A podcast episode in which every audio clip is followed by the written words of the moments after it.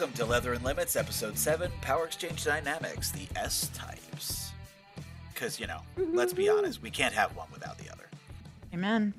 And we could try, but I really don't recommend it. Can can you self dom? Is that is that a real thing? I mean, technically, not that I'm aware of, but there's that that running joke that was there for a while that if it wasn't for submissives, Doms would just strut around like angry house cats, staring at each other and threatening to spank each other all day. That's accurate. It's more accurate than it should be. Even if you're not one of those participants, you know quite a few people that are. Mm-hmm. the mastery of oneself. Flog me, daddy. Ow! I mean, seize me a patriarchal figure. Wait a minute. thank you, oh magnificent sky daddy. Oh shit, that's me. No, he's not here right now. Um, he gets so mad when he call him that too. I love it. anyway, moving on. Moving right along. Maybe. Um, yeah, it's going to be a special day, and everyone's just going to have to enjoy this. Um, no, uh, ironically enough, I between podcasts, I was doing some homework about S types, and I realized there was a. We'll eventually get to the rest of the breakdown, but we were talking about masters, and I forgot that technically Gorean counts in there as well. Not really forgot; it's that it mm-hmm. doesn't have a separate title for the dominant side, but it does for the submissive side. and That's a very interesting difference Yeah. and I thought it was worth mentioning before I've. Nobody forgot Gorean. They just don't actually have a D type specific to them as opposed to the master title. Yeah. That's all. Yeah, they're just all masters. Yeah, Yeah. Exactly. Uh-huh. It's an interesting take because they do have an S type title. So I find that entertaining Well, that I they have it for just the one but not the other. Mm, Because Kajira. say that now. I'm wondering because. Yeah, but there is. Uh, no, there is another term. Hold on. It there might be. gotta strengthen my- I don't think I've ever heard Eh. it though. No, I have. I'm trying to think of it. I sadly have a friend who practices Gor, and I should be better Well, at this. I mean, I had a Um, few over the years, but I don't think I've ever heard any of them specifically refer to themselves as. So they just always defaulted to master. Then again, that could just be easier for other people, so they kept it simple. Who knows? Everybody's different. Mm-hmm. But Lord knows I don't want them to think they don't have any representation because that's not fair. Well, yeah, because they are a part of our community. Yes, 100%. And I know that people consider them like separate from power exchanges to an extent because it's such a different form. But I really don't Mhm. think them any differently. They're still a dynamic. Oh no, absolutely. it's more communal Absolutely. depending on how many are in the same area, but it, it still Mm-hmm. absolutely represents. But that does lead us into Kajiras. yeah, we can start Ironically. there. Hell, I didn't mean to, but I wanted to make sure no one thought that I like completely dismissed them like Gor doesn't get. No, we're not going to have that conversation. That's not fair, and I don't do that. You know the people I'm talking about. There's plenty of people that would Oh, wish yeah. that that was that with Trey, and it's like, no, we're not going to be like that. Come on, we're grown ups here, the answer is no. right? Mm-hmm. No, Kuba, This you is really bugging me. I can't- right. They aren't very open with others. In fact, as as That is a uh, closed society. in our earliest episode, uh, when Kay talked about his original uh, Hmm? coming to, it was via MIRC, and it was in a Gorean community that basically every time he wasn't following the directions, he basically was kicked out of the room. He very much learned trial and error because that's all they gave him. It's worse than leather in that regard. They're very, very close knit. It's yeah. I well, I mean, obviously, I I know a few people, and my husband dabbled in it for a while. Uh, clearly, not with me. Right. Um, yeah, that wouldn't have gone well. Um, no, I bet it but- didn't. I I could hold my shit together for about a day or so. I can role play that, but yeah, anything outside of role play, I don't I don't know that I'm down. Um, one of the things I've noticed about Gorean culture is it, it very much is, even within the power exchange group that is already small, it's an even smaller subsect within it, and most of them are online only.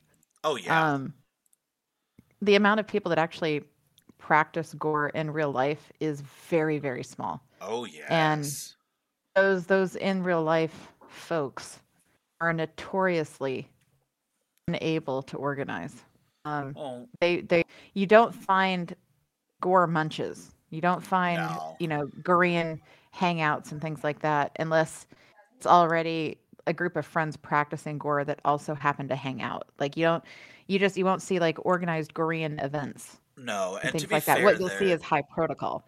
like the nature of what they are and how they try to live their lifestyle in fairness makes it very hard for it to translate to Mhm. real life easily enough much less in a communal sense so i understand Oh, yeah. like and that's not a judgment on them in any way let me make that clear for any listening any non-gorians listening who are trying to learn anything else i am not in any way saying that that means they're wrong bad not functional you know every mm-hmm. relationship style that's ethical and healthy works but they are by nature of the way Gorean works, and I think we'll end up doing that as a separate episode one day because it deserves its own depth to f- truly understand. I think so it. too. Yeah.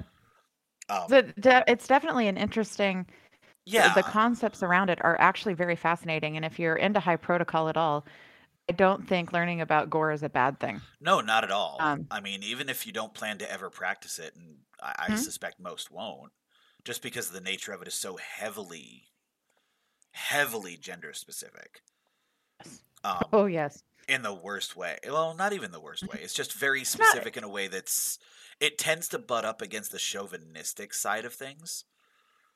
Um as It's- far as kinks I- go. I- I wouldn't call it chauvinistic. I, I think it's very true. much um it's a very stereotypical he- heterosexual mindset of male dom fem sub and there is no in between. well, then it takes and- it to that extreme end though, too. does. Um Oh, very much so. You know, when when people think of the master slave fantasy, that's really what many people will come to if they're not familiar with BDSM in the first place is that whole slave is literally slave in all things, master does everything. Mhm. And, you know, in the 50s, like we've said before, like the 1950s stereotype works for those that like it. Mhm. Even that's not as extreme as Gor is. And Gor's just extremely hard for someone to do anymore, realistically, financially, in any place. So it's a little harder to do that way. Uh, Yeah. I would love to attend a Gorean munch as well, only because the couple that I have attempted to engage with and watch people organize an absolute shit show. Um, I can't imagine. I it yeah, it was not it was not good. Um I like I said, watching my husband's trials and tribulations with even trying because he was fascinated by Gor because he's got a very medieval mindset when it comes to how households should run and stuff anyway. And so it really appealed to him. And he No, was I trying to reach out to uh, you know other dominants to say, hey, you know, other than just reading the books and developing my own protocols, like what works for you? What what has been able to translate into real life? And even within the few that he reached out to that were like, yeah, I would love to help you. This is great. You know, welcome aboard kind of a thing. Even those guys, after about, I would say a month of messaging back and forth, they started getting very skittish and like, no, no, we don't want to meet. No, we don't want to Oh, hang out with it. other couples. No, we don't want to. And it was like, I'm sorry, there's so much in BDSM that you have to physically do in order Right. to actually get the concept. So to have such a closed society that was so skittish, I was like, there's so many red flags. I was like, I don't know if it's just the quality of person or what, but I think it's I think that's a large part of it is it, it draws a certain kind of person hmm and unfortunately many of those people are not healthy to begin with, which means they're not in a good place to ethically even try to maintain that with other people. Which isn't the fault of those that are trying to live it healthy, to be fair. But it is a it's Mhm. already something that requires you to actually be a very ethically decent human being to start or there's no room for it. It just won't work any other way. Because it's True. entirely too easy to run right down the gamut into red flag territory in seconds. Um, yeah, but the few Goreans Absolutely. I've ever met live who are living live, ironically, no two relationships are alike as a result either. They very much built them kind of in their own format that works for them to make it work in real life. Mhm. And even then, frequently, it doesn't adopt the the exact same as you would find in the books. As a result, which I understand, you know, you do what you gotta do to live. So, mm-hmm. sure. but It's hard to identify as Kajira and then hmm, yeah, go be a nurse somewhere. Well, right. No, absolutely. But realistically, you can't not pay your bills. Sure, you can. the government's not going to be like, "Oh, you want to be Gorean? That's okay. We'll we'll just waive your bills for a Yeah. while. That's okay." Your Gorean, your Gorean domain, Sir Freeman, is going to be your van. Yeah, really. Run that household, I dare you. Um, um, All of my women are fisher women. Of course they are. You're hungry. Go on. Right. Um, but you I digress. I'm sorry. no, totally understand. Um, we'll probably just edit some of that out because that's not really. it's worth. I trust your but- judgment. Well, it's one of those because I do want to talk about it in the limited point, but I- I'm not looking to like dive too deep into it, and I don't want people to get the wrong Right. impression from us because we understand the depth of it. and We don't want newcomers who don't understand why we talk about. I'm it we biased as shit. I'm gonna own it. Call so it what it am is. I. I don't try to pretend otherwise. I mean, Mm. I you know I I won't say I ran off, but you know there was once a person on the server, and this will absolutely be cut out. Um, who shall not be named, who ran a server that ran That's into the ground because he thought he was Gorean, but only when nobody was looking. I, What the fuck does? Oh Jesus. Okay. yeah, let that sink in for you. Know who I'm It- talking no, it did, and I'm it not did. wrong. That's the sad No. part. No. Uh, You know, I think I purged that person from my memory. that's on, un, you know, blocked it out of future use. I talk about someone who deserves no part of the community for the sake of everyone's health. And that's really what it was for me is that I don't want people Hmm. to be hurt by them, not for any other reason. But Hundred percent. but moving along.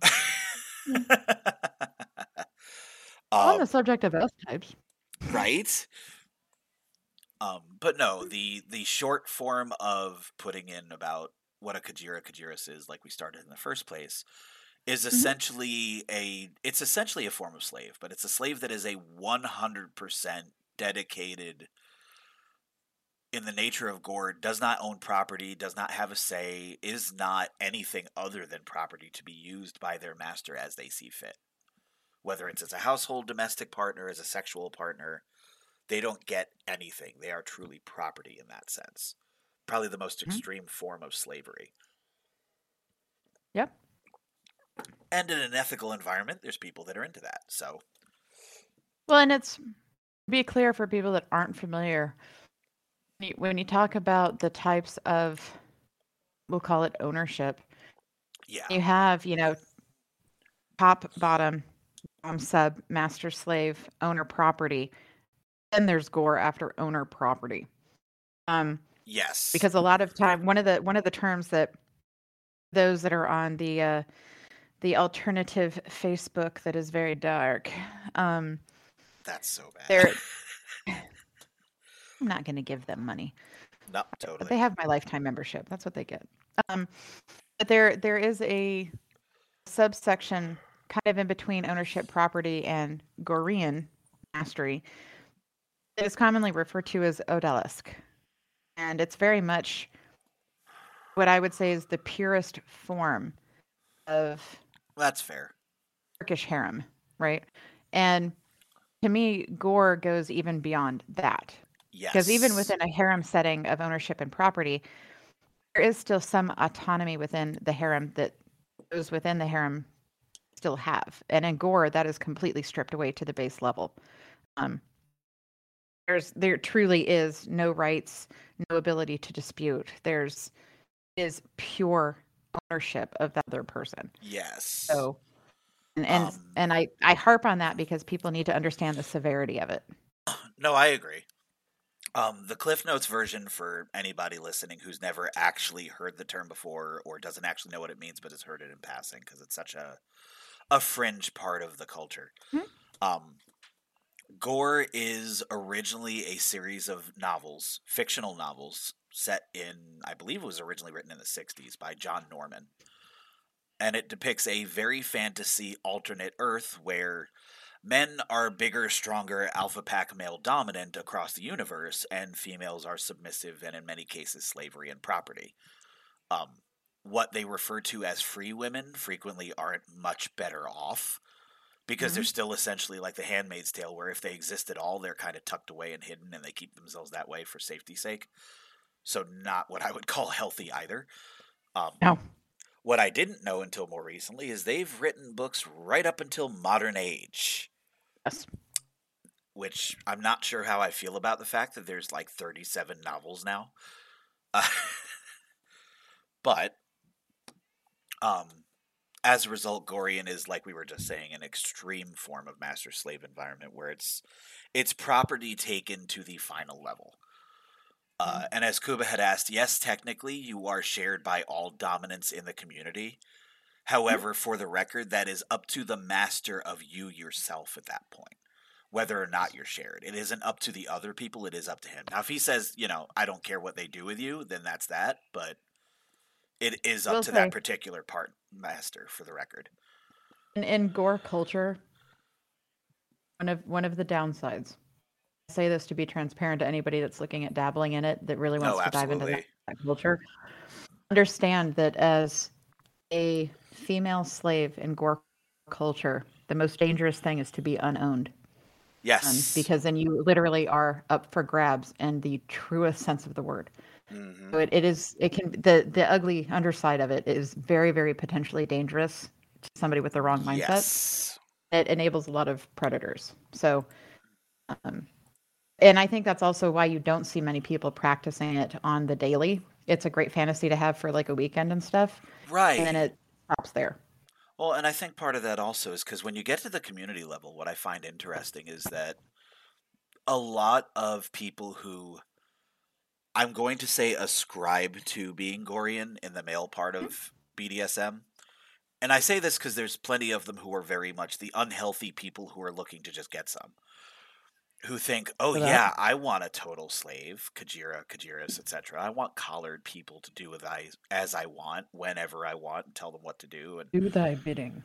keep in mind there's two sides to that coin. The big one that nobody talks about is that also means you are 150% responsible for every part of their being. Pull out your Mhm. fucking bank account, boys. Because literally, you are it. You are their soul. You are their planet. You are their world. You take care of everything in trade off. so, if that's not something you've remotely thought about as a part of, part of that, then you should be looking elsewhere right away. And that's not Mhm. a downside or anything else. It's unless you realistically can handle being financially responsible for another person, plus any kids that may come one day, by Yep. yourself forever. Because is what that means to be a master in Gor. You are responsible for everything under all circumstances, all of the time. Your partner will not work. Your partner is not allowed to work as part of that culture, as a matter of fact. Which goes back Yeah. to when they find live lifestyles that work, they frequently are very modified because there's no way that realistically works in this day and age economically. Um, Right. but it is worth pointing out. The other part of that is if you are a part of a communal Gor life area where it's local somehow, frequently the whole one master per person has final say doesn't always apply. And what it ends up being is kind of like a harem for the boys. And most who join them don't realize that till they realize they have to share their partner whether they want to or not. Yeah. And no, most of the absolutely. boys who are looking for that in the first place aren't equipped to handle that level of jealousy and insecurity, Very much true. which is usually the case because they're hetero male looking for the be all end all. I can be the guy. And don't get Mhm. me wrong, I appreciate the fantasy of it 100%, even though I'm not straight hetero. 100% get it. Mhm. But there's no realistic way it works.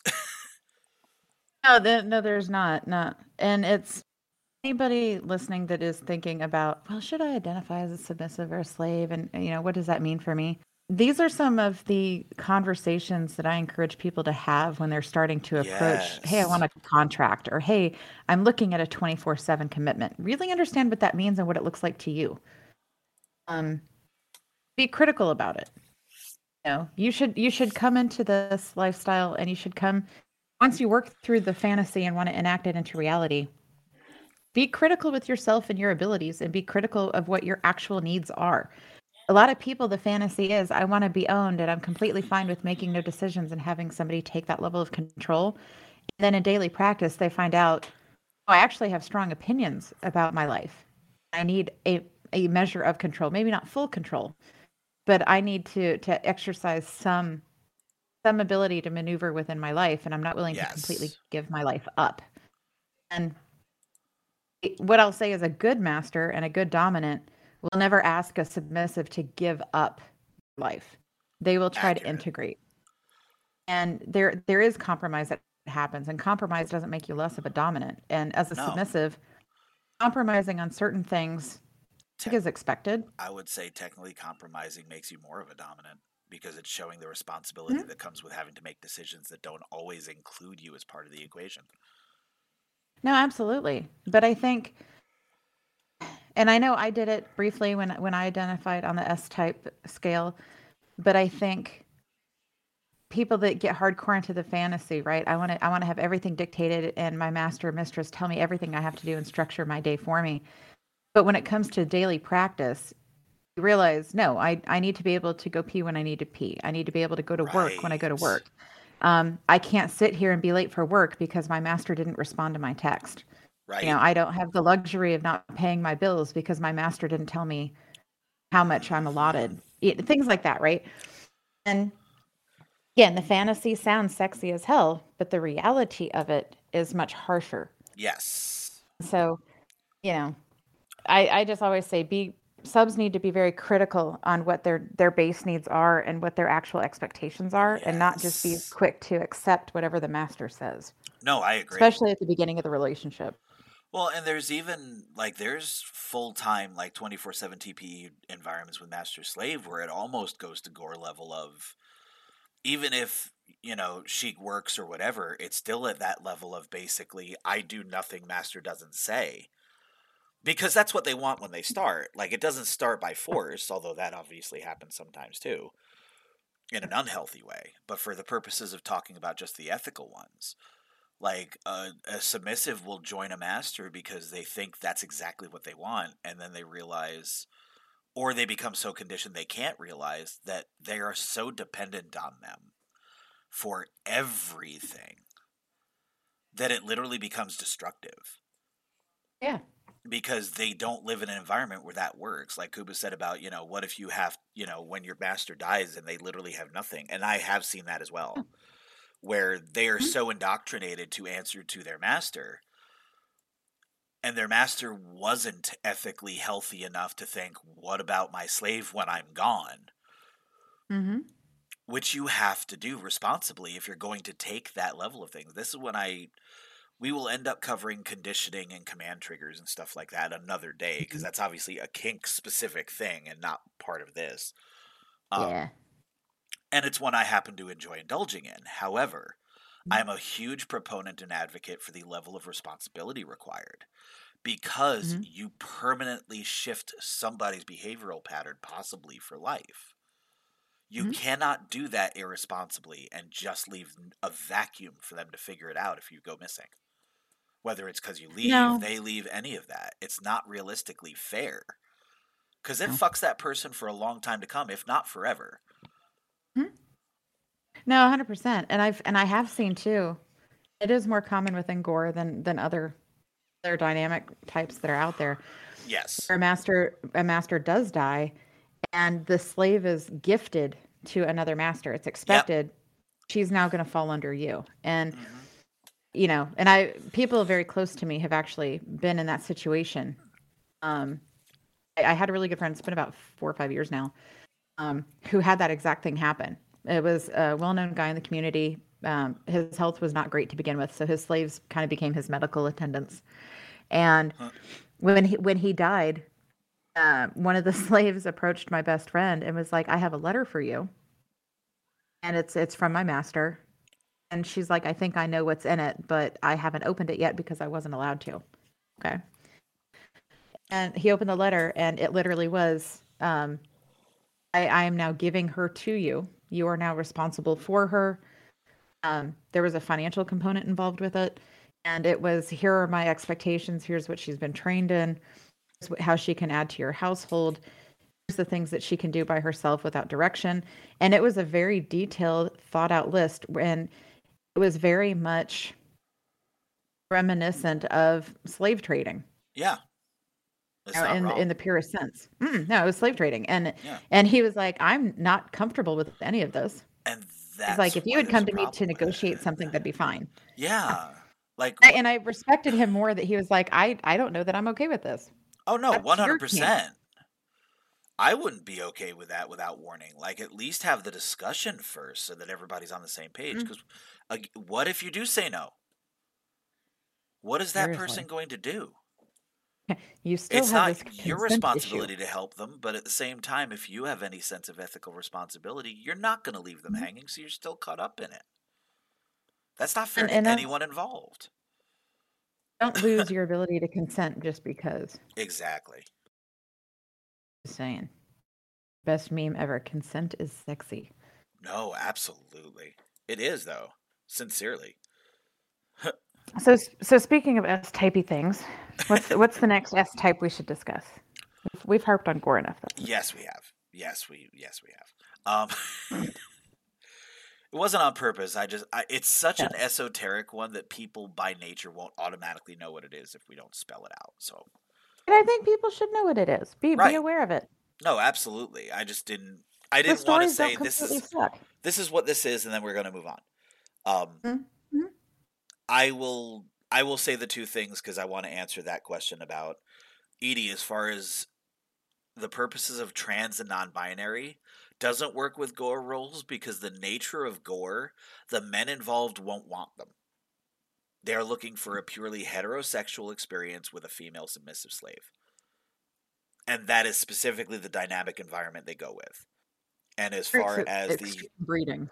right and the other side to that as as was also answered or answered wow it's going to be that kind of day asked by Shut edie is how often fly. slaves successfully leave right leave it yeah rage quit is the usual answer um once in a while Yeah. they wake up and get the fuck out it's not always a pleasant experience if the other person is both unwilling and abusive Mhm. which unfortunately happens plenty because that happens in any environment. Gor is no exception, and it's prone to it because of the nature of what it is.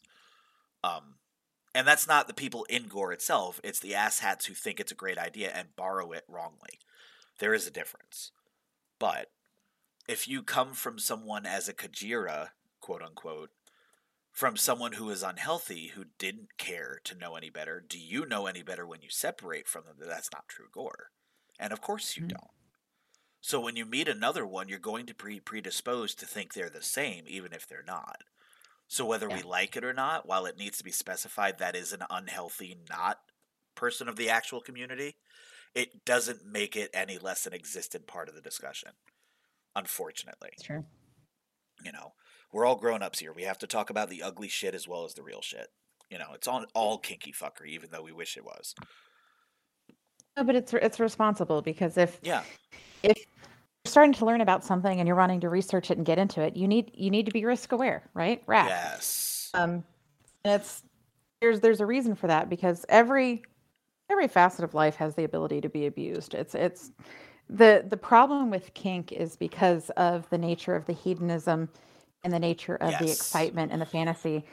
We hyper focus, and I say we because it's fucking all of us. We all No, do you're it. not wrong. You, you get you find your niche and you dive headfirst into it. You research the ever living shit out of it, and you got to do all the things and buy all the toys and it's these relationships are not um they're not immune to that and so no, not at all. you get the people that read the books and start going wow you know this norman guy's onto something oh i like i like this society. Fuck that's sexy. And they start diving into it and trying to apply it. They're not always the most cautious right? And and that's all of us. Um you're not the most cautious when you dive into it. And so that's when those negative personality traits get magnified because you're so hyper fixated on things. Yeah. and with all things kink because it is still not mainstream it is still frowned upon by a lot i think that there's a potential to hide a lot of the negative aspects from prying eyes if you are of that evil bent. And so it's the the potential for abuse within BDSM and fetish as a whole is much higher, I think. I don't necessarily feel that people are necessarily more abusive. Um, you know. No, and that's why it needs to be said the way it does because it's not that the nature of BDSM, the nature of people, really. Abusers are going to exist in every facet where they Mhm. feel it's worth it for them to do so. Mhm. Facts. It doesn't matter what part of the universe it is.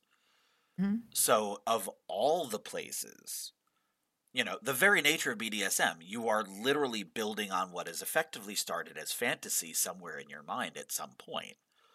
Now, granted, we've made that, you know, a healthy reality for many of us, and that's kind of the point and why we're here and talking about it. But it doesn't change that it starts with fantasy. It starts with a mindset and a mind perspective about what Mhm. you want in your life or want to happen in your life. There is always going to be people who are abusive, who take advantage of others, who will absolutely hook into any ammo they can.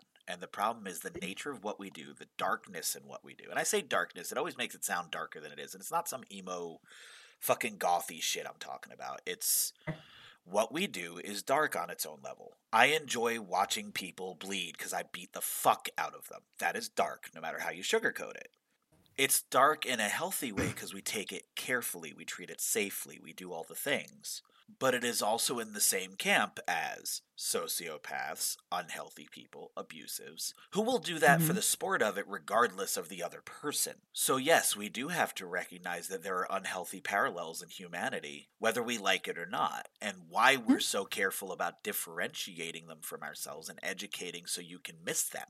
100%. That's literally the nature of why we have this podcast, for example, and why we talk about, you know, we took a chunk of time out to talk about Gor because it's such an esoteric thing, but it's still out there regardless of how much access you can find on it. So it's still worth talking about so those that don't know any better have something to work with. Because that's important. everybody needs a starting point, right? Exactly. Everybody needs and and hopefully it's a healthy starting point. Right? You want well-adjusted kinksters. Well, that would be the preference, yes. Be depraved and well-adjusted. I mean, it's more fun that way because then you can do whatever the hell you want within scope with each other, and nobody's batting an eyelash about the consequences. I'm Isn't thinking there's kinda more the people want to play with you. It is. Yes. I mean, I, it goes back to what I say all the time about because we get back to doing what we really want, which is the kinky fuckery. Yes. I mean, don't get me wrong. Yes, the podcast is for me a fetish of its own type because education and all that and kink is a thing for me. But at the end of the day, so is beating ass. and I would much rather get to the beaten ass. So for everybody to be able to do that equally, happily, and have a great old time with it, we're going to make sure everyone's on the same page. So we don't have to go back over it because some idiot didn't listen the first time. I mean that happens anyway, but you know what I mean. I say it's still it's still gonna happen. I know it is, but we do our best to at least say, well, we at least tried. That's true. That's true. It goes back to I'll give you the tools. It's up to you to actually pick up the goddamn toolbox. I can only empower you so much. The rest you have to do. And if I drop a fucking Craftsman 3 tier on you and it's loaded and you simply don't do anything with it, whose fault is it if I gave it to you? So bad. I mean, it's true though.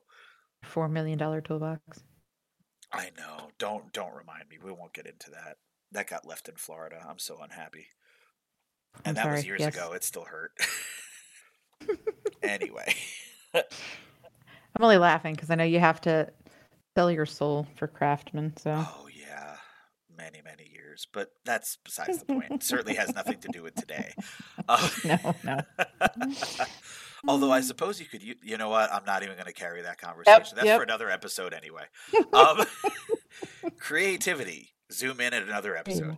Um, um, but no, moving on to we've said enough about Gor and we've touched upon some of the more important things that we wanted to about that anyway, Mhm. which kind of rolls into the rest regardless.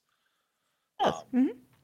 Because I, ironically, I don't want to dig into submission itself in this episode. As weird as that may sound, because that's it really is an episode all its own. Much like dominance as an entity, as a role, is all its own. as opposed to talking about the types and the basis of patterns. And I don't want to do it injustice by trying to shove it into a small chunk of time in a single episode. I think That's there's fair. too much to it for that. As much as 100%. that's that's the Peter Jackson view of things, you know, make a 4-hour movie that no one will watch because 2 hours isn't enough. It's not wrong though. Oh, it's not. I'm I'm laughing in solidarity. I promise. No, I know.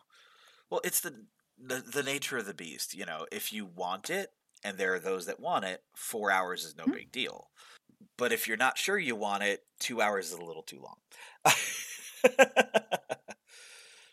As someone who has done that to myself. Moving on. Um, but Kajira's technically let us roll right into slaves, as a matter of fact. The I won't say Oh, base form of S type so much as the the base. say it's a more concentrated form. Yes, it is very much the TPE end of the the base Mhm. spectrum, shall we say? Where wherever that barometer may go from there, doll, toy, etc. And yes, Kuba, very much the case. I 100% agree with that crap. Mm-hmm. Submissives need to not be 100% dependent on their dominant to the point where they cannot function in the event of their death, missingness, anything. Still Missingness, become a Jesus Christ. person. Right. Yeah. What is what is missingness? Is that like the nothing? I, eh, kind of. no, that's that's not nearly as bad as. Uh, there was a point in my twenties when I was working security, and we were watching the fireworks on July Fourth, and literally the guy next to me goes, "Yeah, we'll see them better when it darks." And I looked him dead in the face for a moment to wait and process because I couldn't believe he said it. And he looked back at me and he was like, "I really just said that, didn't I?" the. And I'm like, I am so sorry, but yes, you will live never live that down as long as I live. I am so sorry for you. Did did the sunsies go darksies? Right? That's what it makes me think Well, of. Yeah. But the worst the the worst part of it for me is the fact that it happens. And this is another guy in his 20s. Like he wasn't old, he wasn't suffering from CRS. But you know what? Show me a person who is not managed to butcher at least one word in a sentence at least once in their life for no reason at all. God, constantly. constantly. I and it's more that I, I'll have thoughts that kind of run together, and then a Oh, weird yeah. word comes out, and I'm like, oh, I just combined so many thoughts into that one. have my own language sometimes. And yes, as Visions pointed out, 100% across the board on the BDSM test on every single setting. Yeah, that's a red flag. Jesus. I want to do all the things. Yeah. So do I, but I have, you know, healthy, reasonable concepts. Uh, I don't want to do all the things. I want to learn how to do one or two things really fucking well. right? That's Be more content fun. with that. Well, because then I can also appreciate that somebody else did the same thing with things I didn't. So true. Because then I'm not measuring it compared to my own skill in that arena. hmm Which, even if you don't mean it in an unhealthy way, is really hard not to do if you also actively participate in that particular skill set. I'm doomed my entire life because knife play is such a top end of my kinks and has been my entire life. I cannot watch knife play demos or anything without having a tiny bit of not so much judgment, but automatically comparing where I am versus where they are. I can't help it. And that's not necessarily a good thing, and I recognize that. No, but at least you can recognize it, right? This is true. You are self aware. I, I don't like going anywhere near that because then somebody shouts woke, and now I want to just hurt something. Um, That's different. I know, but not everybody knows that. Uh, anyway, getting back to slaves. Um, um, Yes. and by the same token, we can technically. I have heard toy as separate from doll, Mhm. and we won't get in the fence on little. We'll we'll break that down separately because at this point in time, we technically have to. Um, Yeah, no, it's separate. Yeah. Well, technically, so is toy and doll, but they are very much in the slave family, so to speak. Of they are generally speaking TPE environments. Uh, I've met See, one that's not been person who was a toy.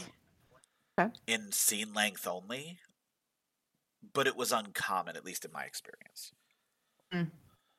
So for me, dolls typically are not TPE. I've seen Really? dolls. Okay. Yeah, I've seen dolls that were more um a partner based.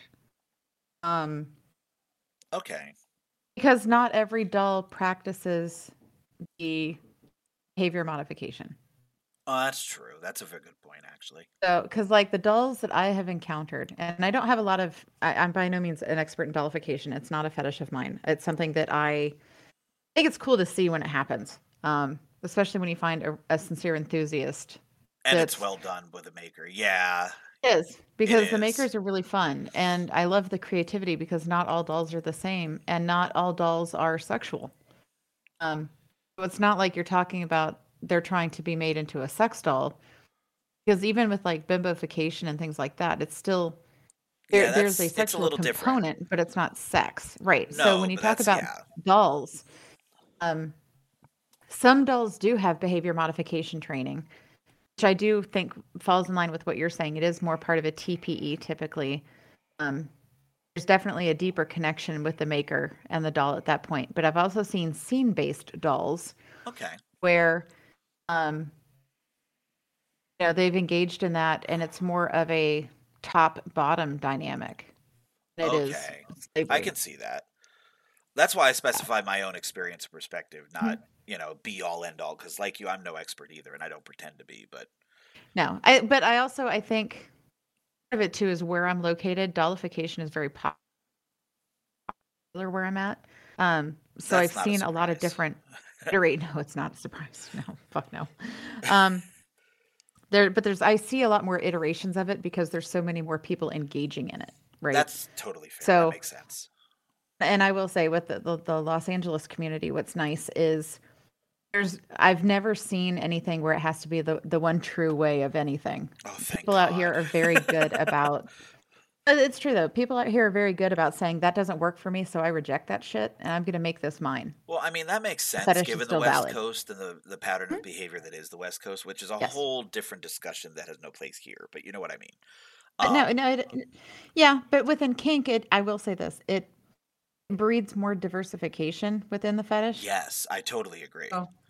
Well, it needs to. I've, and i've it, it does but i've attended some lectures of some well-known people here in the community that have talked about dollification and to me it was fascinating to see how each person approached it oh, I can um, imagine. And and toy, and that's the other thing too, is to me, toy also doesn't necessarily fit into slavery because I've seen a lot of more so uh, woman S type that identify as toy simply because they want to be a fuck toy, not so much on the spectrum of property ownership. See, and I find that interesting because I find that more in the bimbo spectrum than the doll spectrum Mm-hmm. from my experience. But then my experience has been largely East Coast.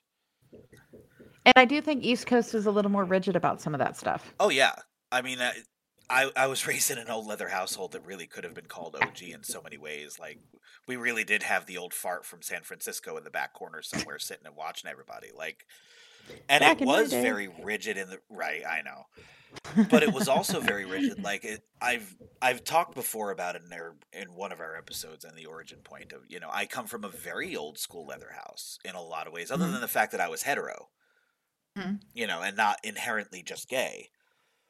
But aside from, and that was part of what would be considered today new leather, and that's a whole different discussion. Um, Mhm. but it's technically what it is for the purposes of the true OGs. But it was a case. Is it wrong? I just want to sit here and yell thief, thief, thief. I know, right? but it very much came from a case where you followed the rules or you could leave. There was no in between. There was no middle point of, oh, that's close enough. hmm And Mhm. I won't necessarily say that means it was automatically the healthiest approach. I simply had an open enough mind to recognize how to adapt from that very quickly. Because, you know, that's not necessarily any better than having not had any experience and going trial and error. Because you're not given any more of a, a healthier view necessarily right out of the gate until you realize that it's changed from what it was when that started. Well, you've got no basis for appreciation either. So, like, I, I feel like there you go. That was my word for the day. Appreciation. It's French. I appreciate Um, it. Appreciate it. Thank you, darling. Um, God. Well, it's, go- it's gonna. At least I'm not drinking. Then the southern really comes out. I was gonna say the Um, Florida's showing both of us right now. Let's. No, my feet are clean. Thank you. Thank you. Mine aren't, ironically enough. Jesus. Jiffy feet. Not Um, quite, but Thank For God. anybody in the South, everybody just or died. Oh, as I said that, Jiffy absolutely. But no, like I, I find that I have a deeper appreciation for these subtle differences between slave types. oh Um, yes, and the fact that there should be some. Yeah, because I think uh, when people come into this lifestyle and they dive into the things that they're interested in, there you don't know what you don't know, which is primary. But the other thing too is you don't have an appreciation for time and effort that others are pouring into their fetishes because it may not align with what you're doing.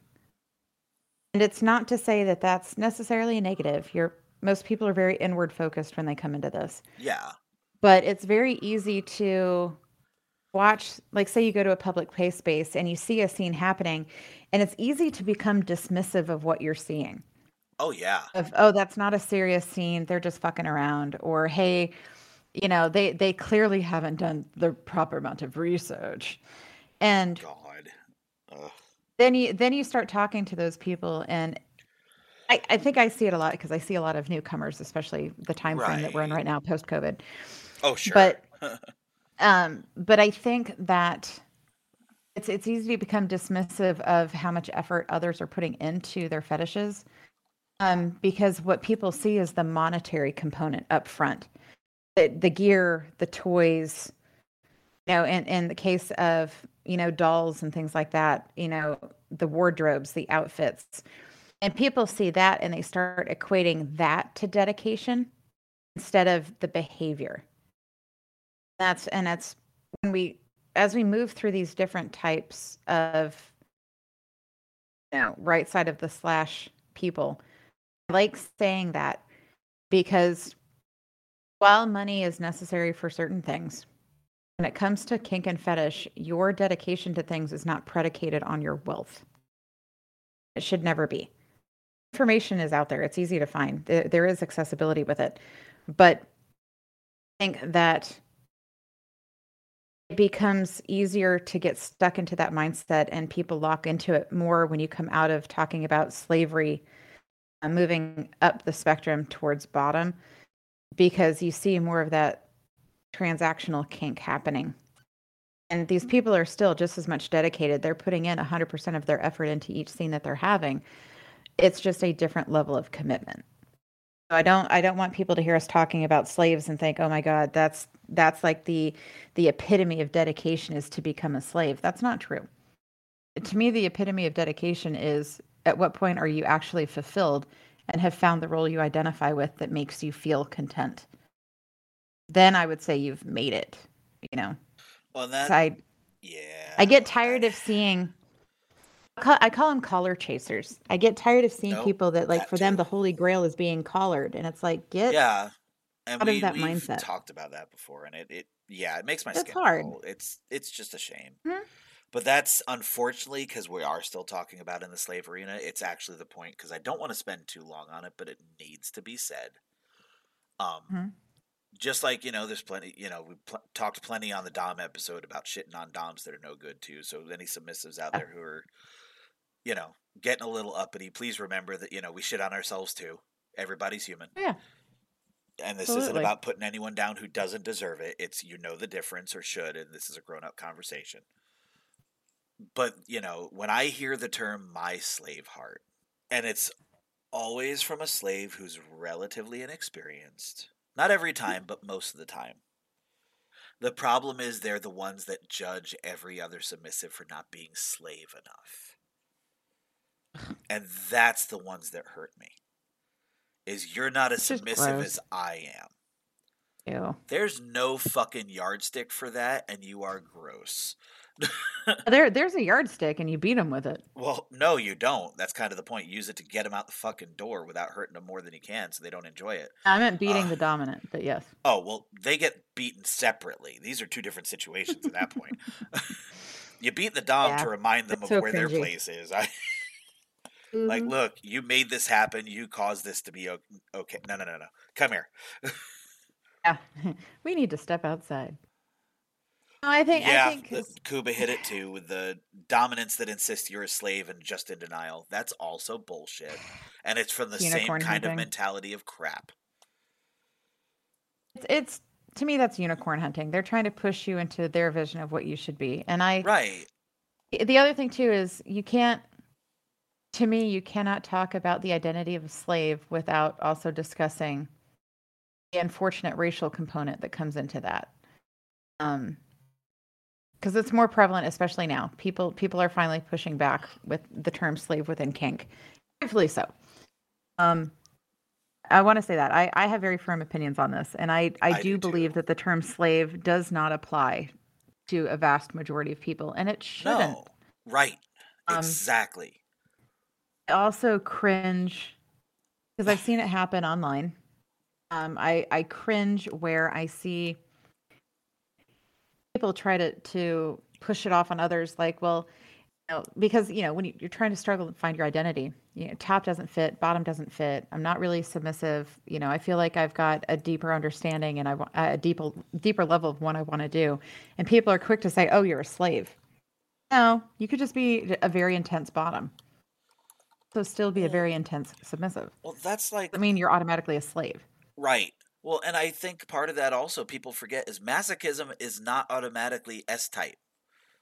That's not a power exchange. Absolutely. No, it has nothing to do with the power exchange itself. Is it more common on that side of the slash? Absolutely. Mhm. But I also am a firm believer most, you know, most of us who are sadists frequently are sadomasochists on some level. Almost always. I won't say that's always the case because it's not. But I suspect it runs more common than a lot of people are willing to admit to. Because it has no bearing on your role. Absolutely. So to judge someone by how much punishment they'll take is the Yes. most ridiculous part of that equation. It doesn't work. I mean, and that's that's why it hurts. And you're right. I I am a firm believer that slaves have a very special place in their space. Mhm. And it shouldn't be remotely normal. It shouldn't be the common percentage. Because it does take a and it's not because anyone else is less. Mhm. This this isn't a measuring contest in any way. Right. It's that slaves require a different mental dedication to what they want in a way that not everyone is even able to achieve, and not in a skill set sense, but because some people have chosen other ways of life, which are just as valid and healthy, where they just don't. Well, and I think the reason I brought up the the other components behind the word slave, Yeah, there are so many terms in kink that are emotionally charged for people for a very like a variety of reasons. And if somebody has an aversion to that title and they want to use something else, fucking let them. yeah, I, I I've recently come across a young lady that was very adamant. I will not use the term slave. Has a lot of emotionally charged connotations for her and her family, and and rightfully so. Right? It it was uh it's a highly controversial subject for that young lady. And in talking to her, she said she was struggling with her kink identity because everybody kept telling her, "Oh, you're a slave. You're wearing a collar. You're a slave." She was like, I get that for everyone else, I would be listed as a slave. She goes, I cannot bring myself to use that term to describe myself. And that's why I say I'm a collared submissive. And I was like, what's wrong with that? She's like, well, people constantly make me feel like I'm somehow lesser than because, or that I'm just pretending. And yeah. that made me inherently angry. yeah, she- absolutely. You know, I'm I'm a dominant woman. Do you call me mistress? You fucking better not. You know, don't call me goddess Knox. Don't call me mistress Knox. I these terms are loaded for a lot of people. And so yeah, somebody may be slave like, but it doesn't mean that they have to call themselves a slave to be valid within the community. Like it's just I hate I hate that. And I see a lot of other submissives dive on each other and kind of like dogpile when that stuff happens. yeah. And it's it's not okay. It, it really Well, is no. just bad behavior. Because it goes back to the same thing we started with, which is at the end of the day, no mm. submissive is any better or worse than any other. Everyone choice is valid as mm-hmm. long as it's ethical and consensual. End of mm-hmm. story. Anyone who tries to compare themselves to better or worse than another in that capacity on either role, for the record, can go fuck Mhm. themselves right out of the community. And help, I'll help you with a steel toe boot mm-hmm. because there's no place for that. There just isn't. I know plenty of, you know, what people would refer to as base submissives who are every bit as dedicated to their role as a slave. Hell is a base submissive. All your base right. Well, Like, we we were going to have to touch on that at some point, but Fucking go for it. That was a segue. It. right, it wasn't intended to be, but it works for our purposes.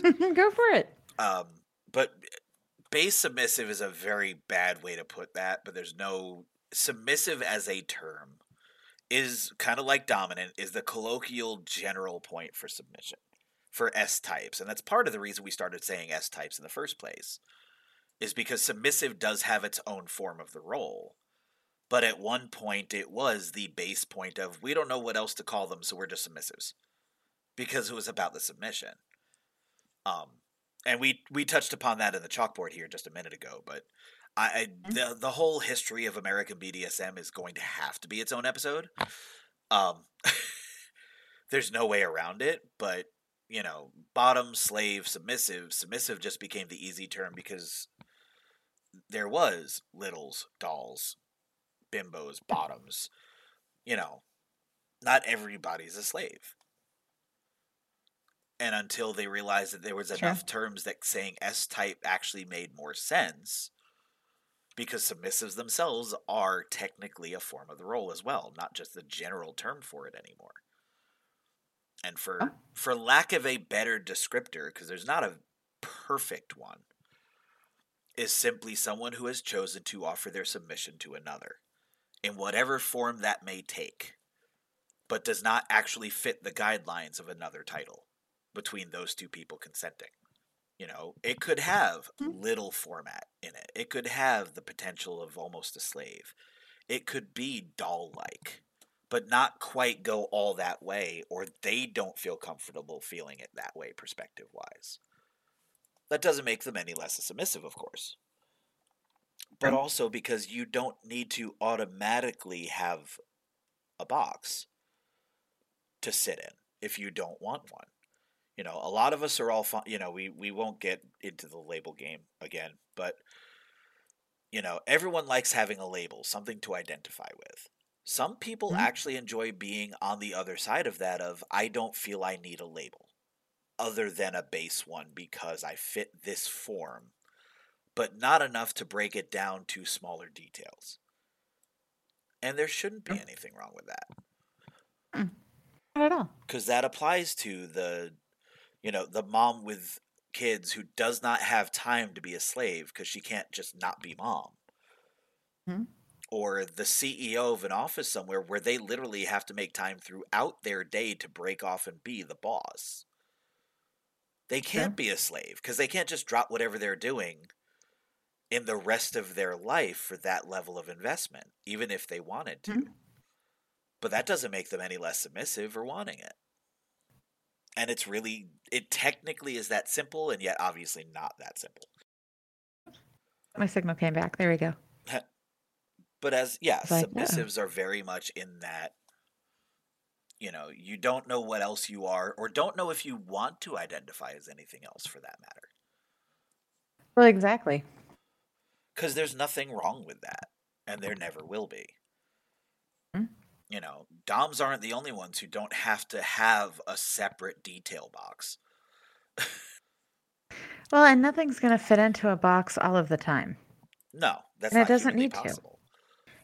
Yeah, But you made a good point, though. There is a plethora of choices, and it is Yes. overwhelming because I think when people are trying to figure out, like, I, Because what happens is they come in, I don't know how I identify. Then it's, I really like bottoming. Maybe I'm submissive. And then it's, oh, wow, you know, I want to try power exchange. Oh, maybe I'm a slave. And then am I a slave or am I submissive? And then what type, depending on what fetish you're into, right? And, and I think it's, for submissives, I will say, I think it's a little easier in that regard to try to find your identity within the submissive sphere of identities than it is for tops and doms.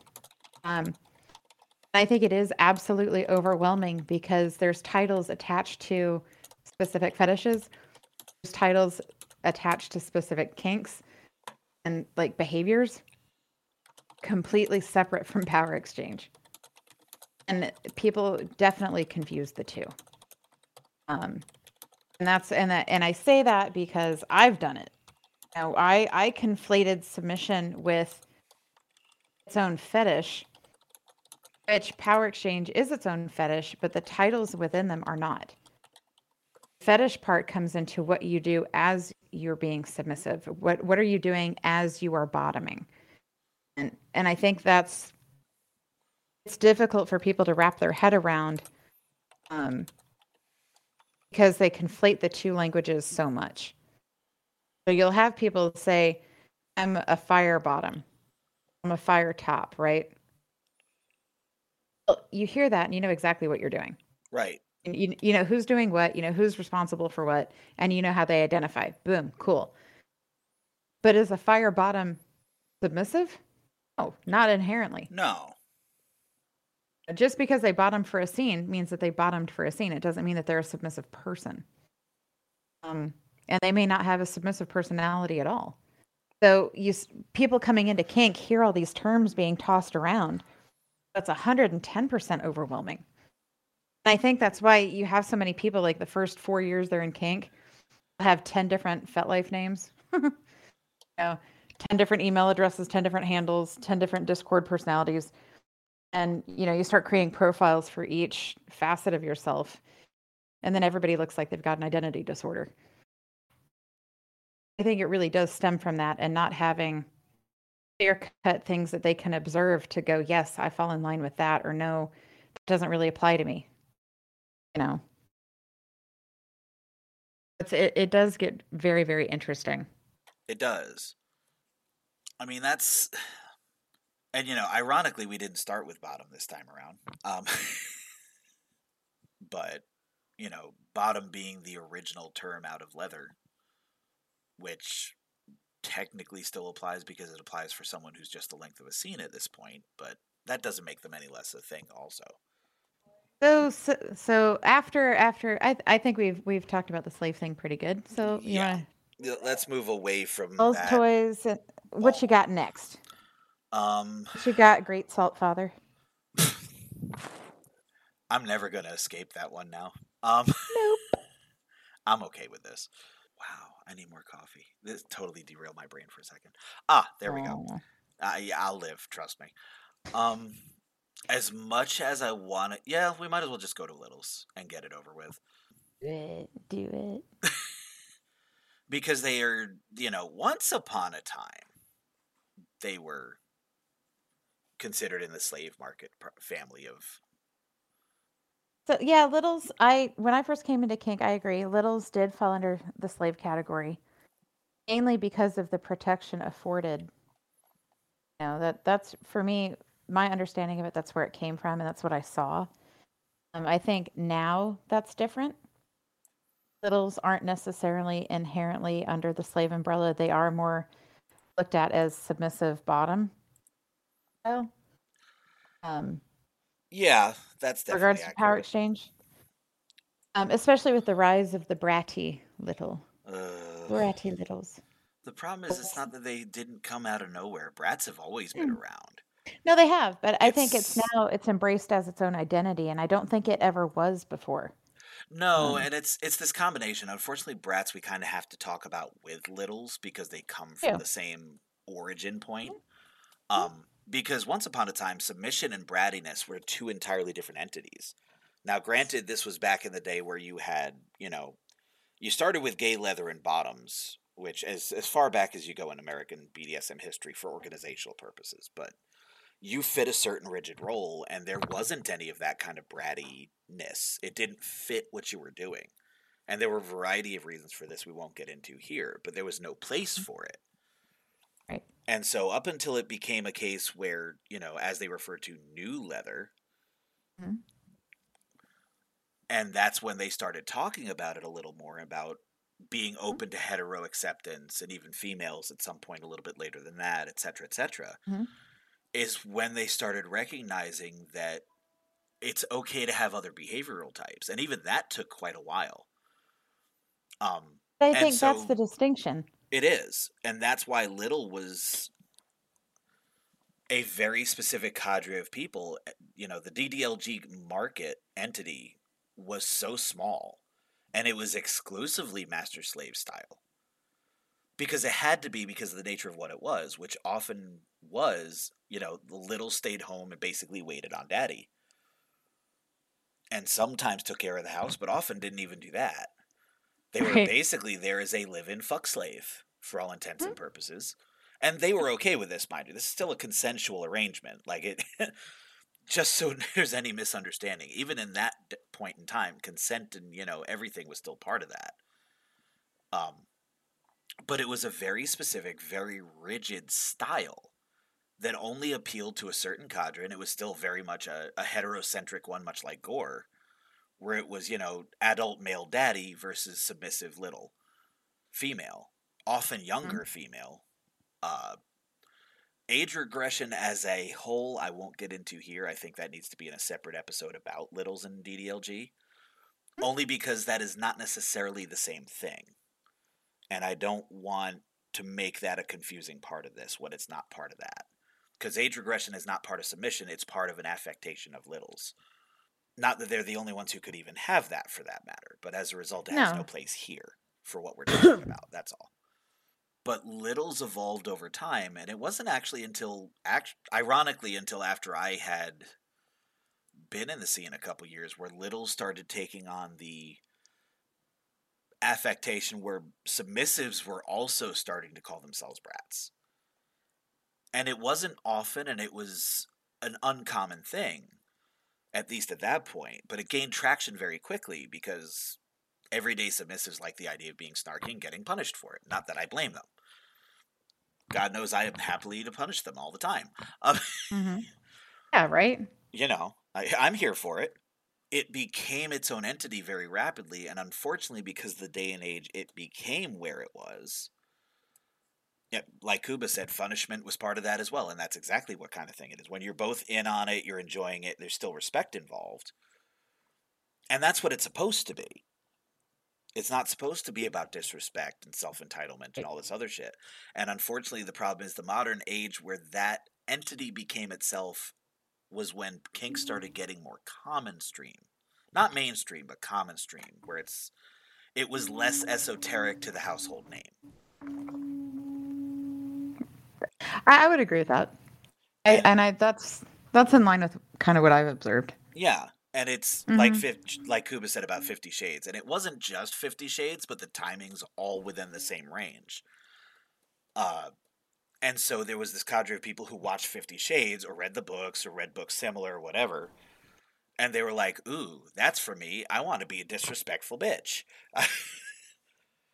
because they didn't understand any of the things that went with BDSM. They just Mhm. like the self entitlement to basically about being a pain in the ass. Mhm. Which I get it in an unhealthy way, but it doesn't work for ethical people being relationships together. I don't care whether it's kinky or not. I, I the problem with brats is that it's whether we like it or not, once again, it's that dark side of we have to have the adult conversation here, whether we like it or not. Um because there's brats as a behavior Mhm. which can apply to anybody these days. I know bratty slaves these days, and there's nothing wrong with that either, because it's a pa- behavior pattern, not a type. Um, but there are those that refer to themselves as brats as a type. I personally see them as submissives that are bratty, Mhm. but I'm not going to tell them they're not allowed to identify as such, because who am I to do that? Um, Now, no, I have the same hang up with it because to me, I don't. I see. Ah, that's that's yeah, it's dicey. What what I have encountered, what I've seen, the identification of brat is an online thing. It's not something that you saw in real life in dungeon space, because bratting was a play type. yes, It wasn't who you were.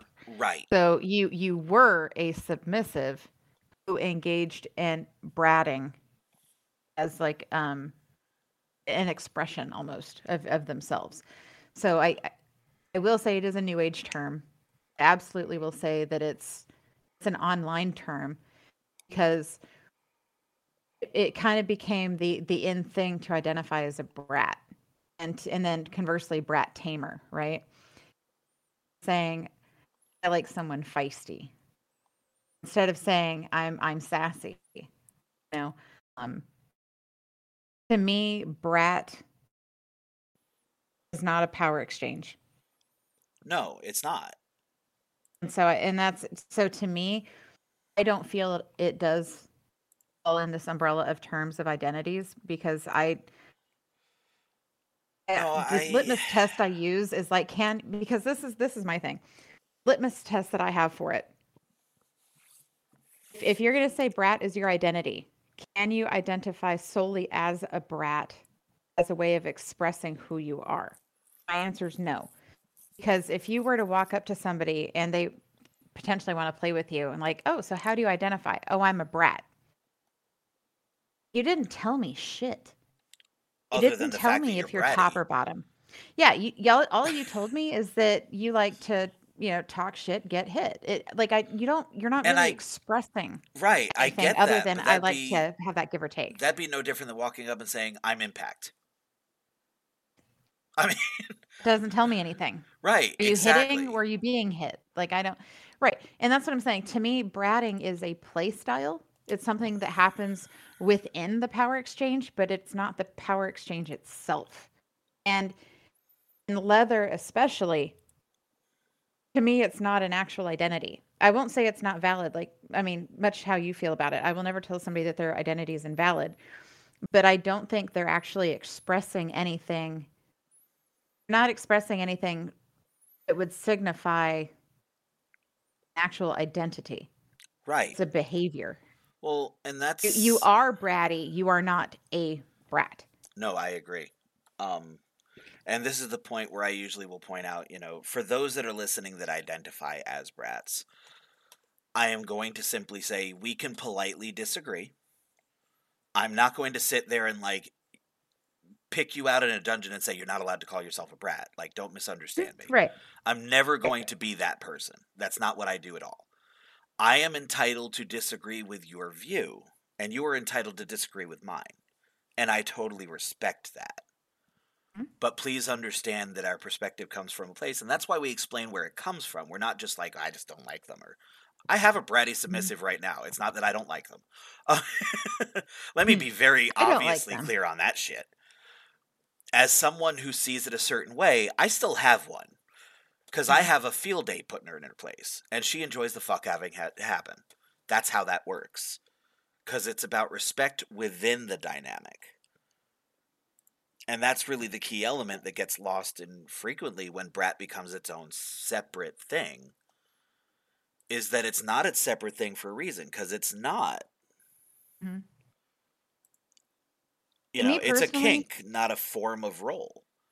No. And like me personally, I and I'm notorious about this. Anybody that knows me knows I'm so anti brat because I I have a very rigid mindset when it comes to scenes and power exchange. I'm not dragging you into the power exchange. You have to come to it willingly. And so to me, bratting comes across very disrespectful. There's a way to be playful and not necessarily bratty, and I'm okay with that. Yeah, I, I'm not okay with bratting or those who identify as brats coming to me for play simply because I tend to be a more, when I'm in scene space, I tend to be a more serious player. Um, not to say that I won't laugh and giggle and stuff like that, but I tend to be very single mindedly focused and, and driven when I'm in a scene. My scenes tend to have a heavier mood. It just doesn't fit my play style. Um, I like watching scenes with people who are bratting. I think it's fun. I absolutely get the enjoyment and things like that. It's just not my style. And so, right. and that's why I'm not, I won't say I'm anti brat. It's just not my cup of tea.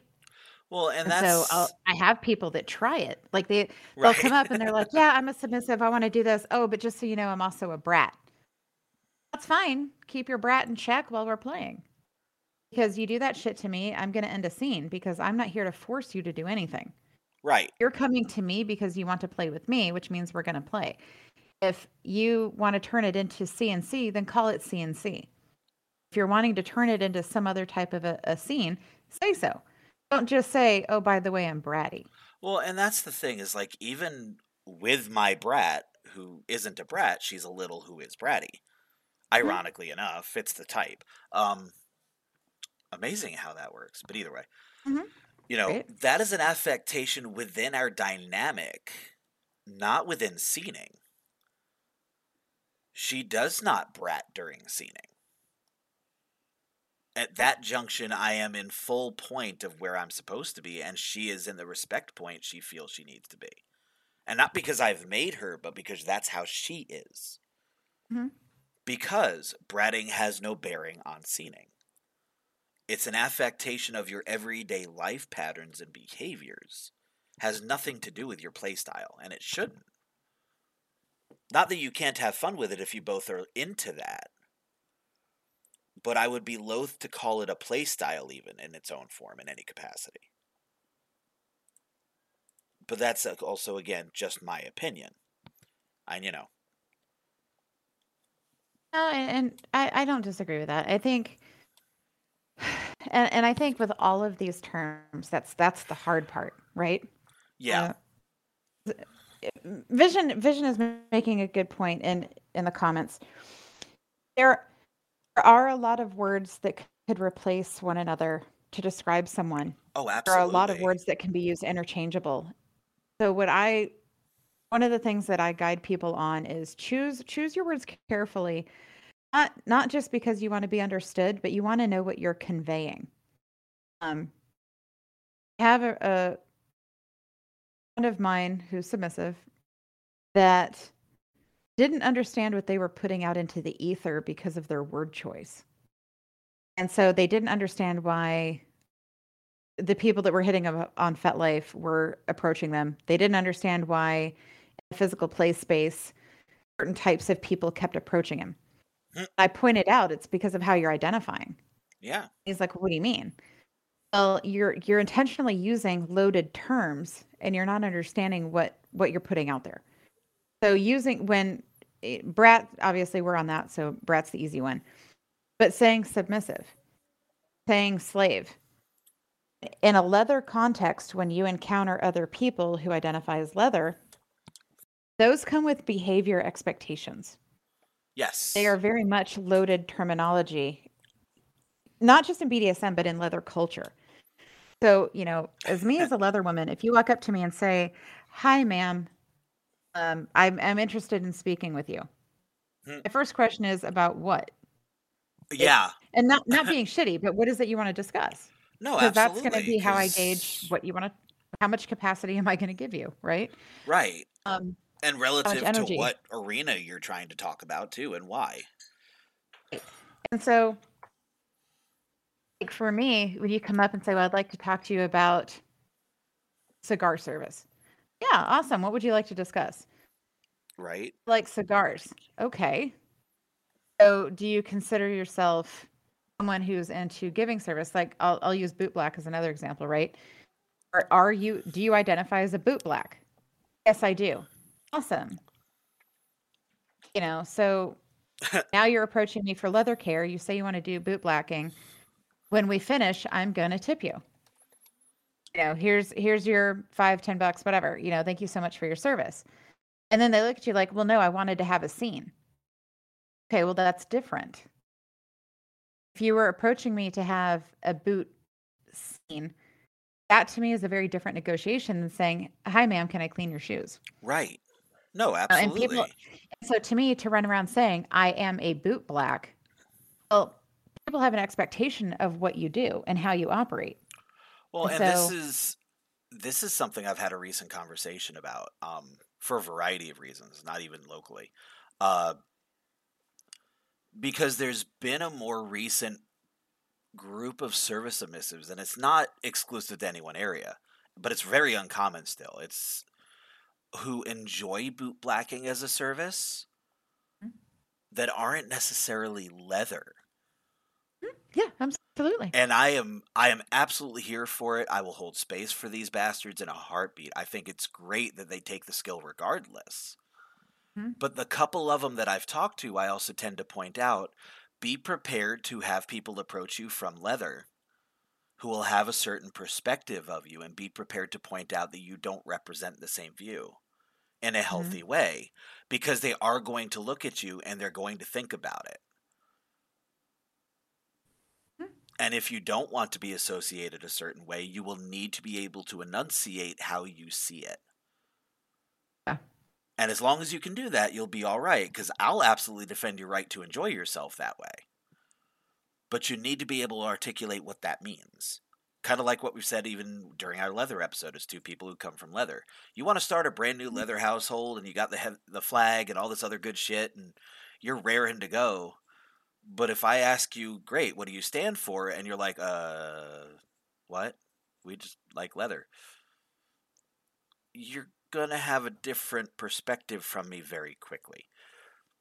Cuz you clearly didn't do any work. You didn't put any thought into it and I'm not meaning to get so drifted apart, but the mentality is the same as far as I'm concerned, as far as any kind of either it's topping or bottoming.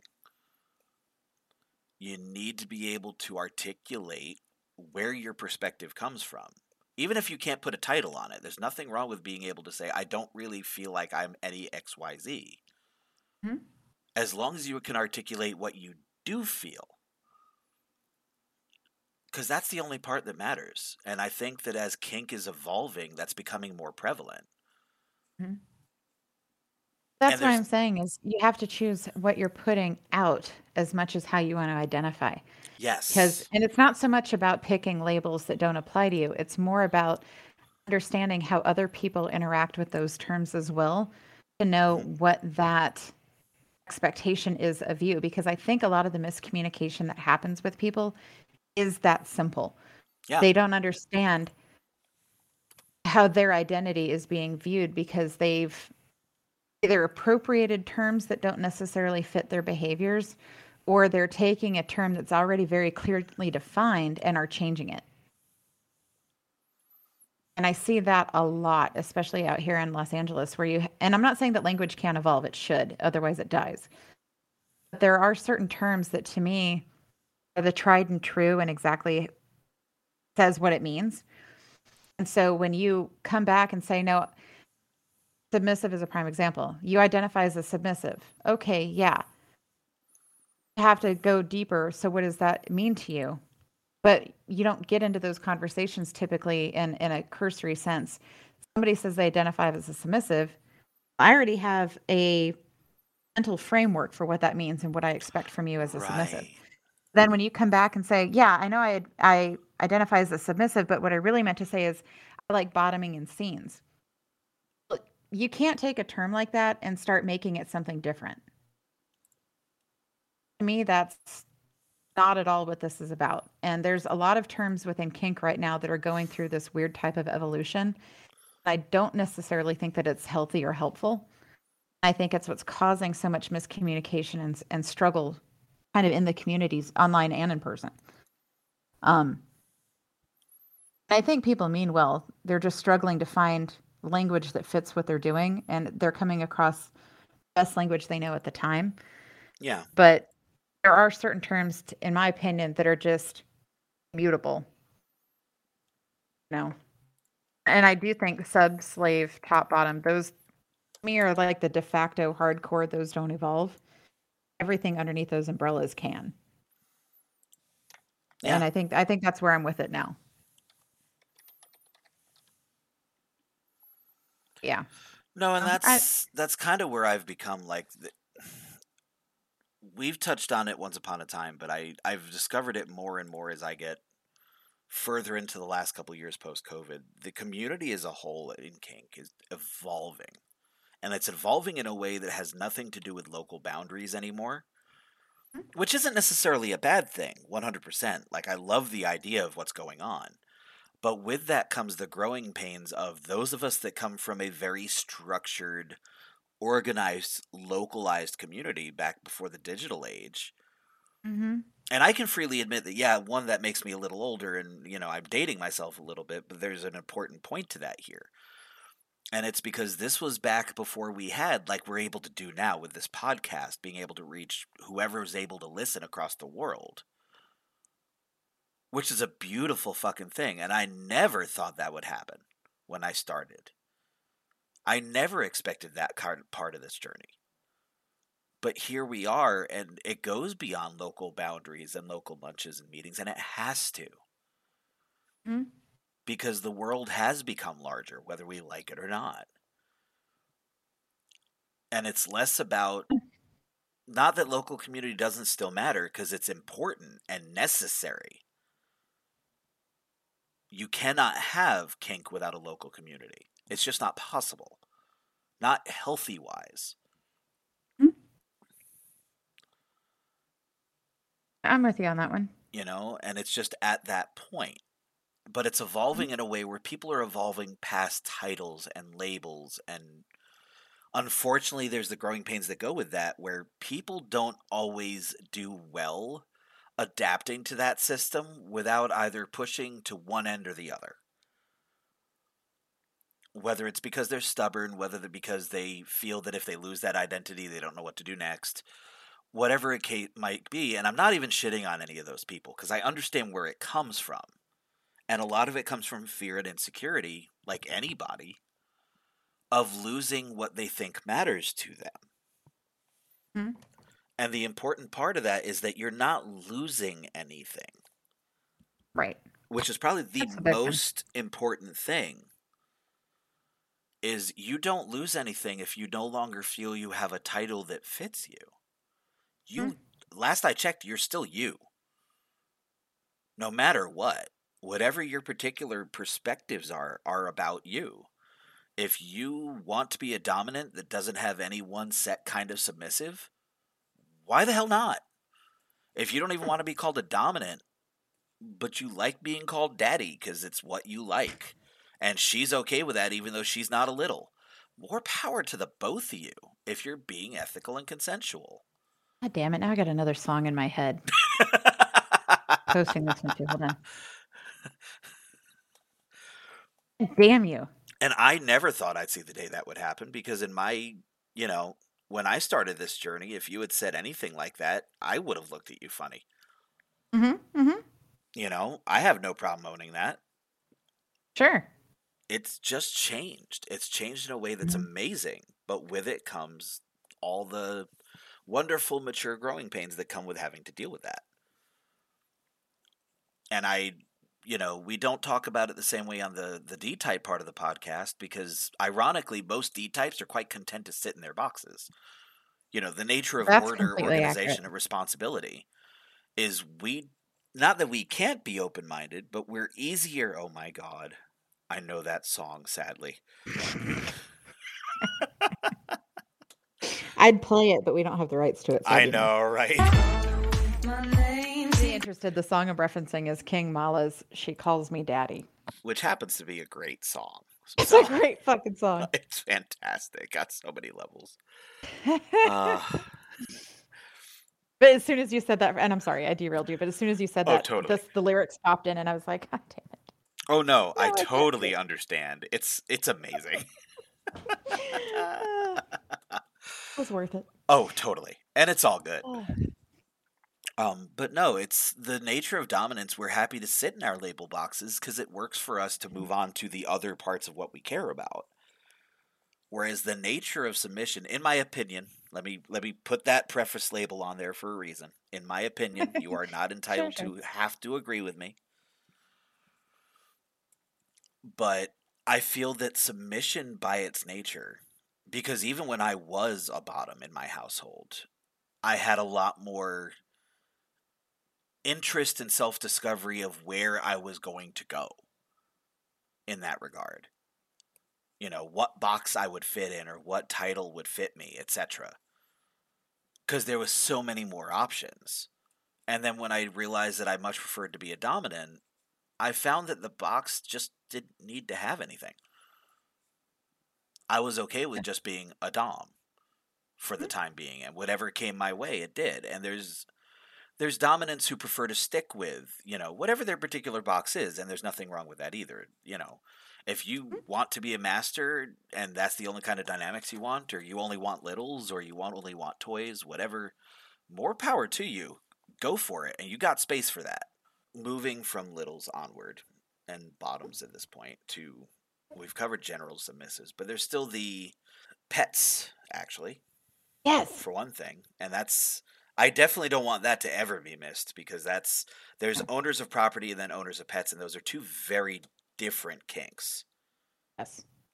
Um, Owner handler is radically different than the other oh yes. yeses. Well, and by the same token, you have the we have to talk about them in the same family because while furries are a kink, they are not a role, but you will often find them in the little slash pet space. Furries are a completely different segment of the community. They are. Um, I say this as a pet owner because our slave does identify as pet. okay. Um, so I, I will I will preach on that for a hot minute. Um, Please do. I do actually know something about this now. This this was I will say this after the time 16 years in kink. I became very good friends with my first pet. Hmm. And it was absolutely a fetish and a role that I never dabbled in because I didn't understand it. Um I often mistook pet players for furries. I did I I knew that there was a difference with how they expressed themselves, but I didn't really understand what it was. Um, I didn't understand the, how sexuality came into play with it or didn't. Um, especially when you talk about pet play. I, coming from a leather background, I was used to seeing pups in the bar. Yeah. I was Oh, used to seeing ponies at conventions. Um, pony play was really the only pet play that I was ever actually around. Part of that was growing up in Florida, where equestrian everything is big. Um, so I got to see the beautiful gear. I got to see the beautiful leather, um, training, you know, parading your pony around and riding in carts and all, all of those things. And I didn't get to see community pet play until I moved to LA. I didn't get a chance to see difference between different types of pets until I moved to LA. Um, was that was a big eye opener for me, in a happy way because the the pet community out here. Huge shout out! It's just fucking amazing. I've never seen even within kink That's This awesome is- though. the pet community in Los Angeles, if anybody ever has a chance to come out here, one of the most open and welcoming group of people I have ever met. Um, the the pet community, those that aren't aware, is very different from the leather pups. Leather leather pups are welcome in the pet community. Don't don't mistake me. But, but they are very not all the different. same. Yeah. It's not all sure. the same. And even within the leather community, pups and that type of play is relatively new. Pups is not something that you would normally see at a bar where guys were cruising. Um, that that is that we'll call it new age shit. Um, there is a rich history with within pups. It doesn't transcend all of leather, and a lot of people don't know that. No, absolutely. Um, that that definitely I would say is I think came in in the the nineties. Going forward, you really really saw it strongly in, Oh, in the bars and having a real presence. hmm Um, because even within pups and the pet community, they have leather titles that are completely outside of what I will call mainstream leather titles. They they have their own subset. Right. Um, but but pets specifically, when you talk about handlers and uh, trainers, there's house pets, and then there's what I'll call the wild pets. Um, yeah, I'll most agree with that. pet most pet gatherings tend to be more of your domesticated animals. But you do. I I've met so many pets. I've met those who identify as turtle, snake, bird, pig, a pup, cat, kitten, um, pandas, red pandas, raccoons. Um, I, I've really. Oh, I met one stag. That was really fascinating. that would be interesting to me. And their oh, their gear was amazing. Oh, I can imagine. It was very majestic. Um, I've met unicorns. Um, all, I mean, pretty much any any any type of animal you could think of, someone has identified as it. Um, and its relationship with their handlers is, in my opinion, a very pure one. Um, Oh, definitely. I'll agree with that. yeah, and it's it's a very pure form of power exchange Yeah. from from my experience. Um, and it does change over time. Um, I've seen I've seen a lot of um, pets that have handlers that are not necessarily in a romantic relationship. It is seen and play based, hmm but it's not transactional. It's a steady, consistent. Yeah. Um, there's a lot of training, just like you would a biopet. And so it's to me, it's been a beautiful thing to watch, even though I'm not necessarily. I'll, I'll never say that I'm a part of that community. I'm a strong Right. supporter. No, I'm right there. I Yeah. I'm only just dabbling into the the pet ownership side of things myself unexpectedly. Um in the last couple of years. Uh, and it's still something we're still figuring out and whatnot. It doesn't even have a full shape yet, but it's something I've always been open to. But the East Coast is much less Different. It's it's different, and it's also a lot harder to find. Um, Yes. for a variety of reasons, some of which are more obvious than others, but it, it's less common. But I was always fascinated by it because it's because it is a much easier to find healthy parts of Yes. than other aspects of kink. And I think part of that is because the nature of what it is is so much more pure in a lot of ways. I agree with that. And I think the pet community as a whole, they know what they're looking for. They're able to explain it because the language is already there. We use it for biopets. You're not having to figure shit out and dive into the deep end the same way you do with relationships. Um, or more of the the mainstream power exchanges that you see Yeah. because we everyone has a framework of what it is to have a cat or a dog. We have language around that. We know what we mean when we say we're training a dog, we're housebreaking a pet. Um, we know what it is to say that we have a punishment reward system for a pet. People don't understand that when you say I have a punishment reward system set up for my slave. Right. It's, a very different mindset. And oh, so I think.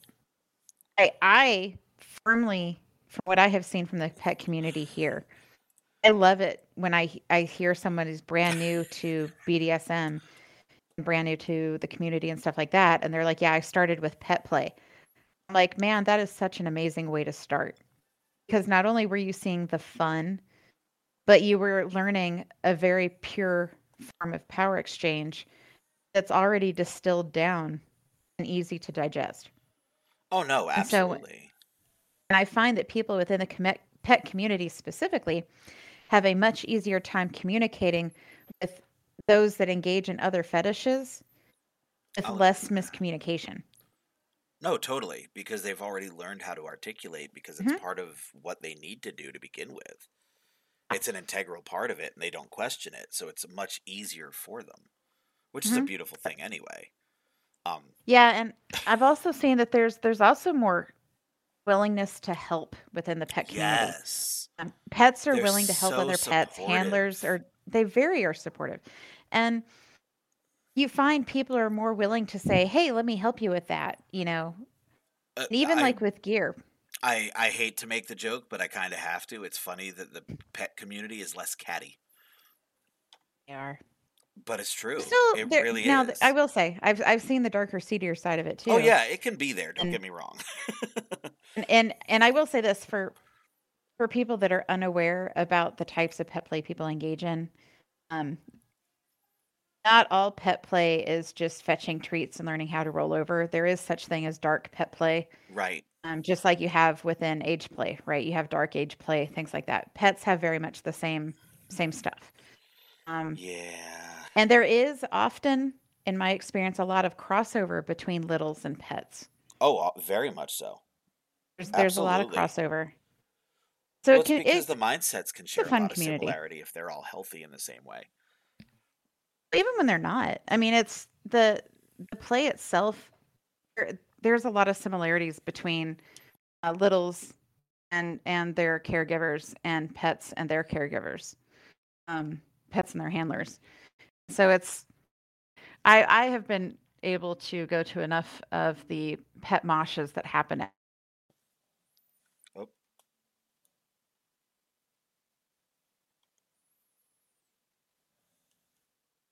get booted I was gonna say I had this moment. I was like, she stopped. Okay, we're gonna pause this.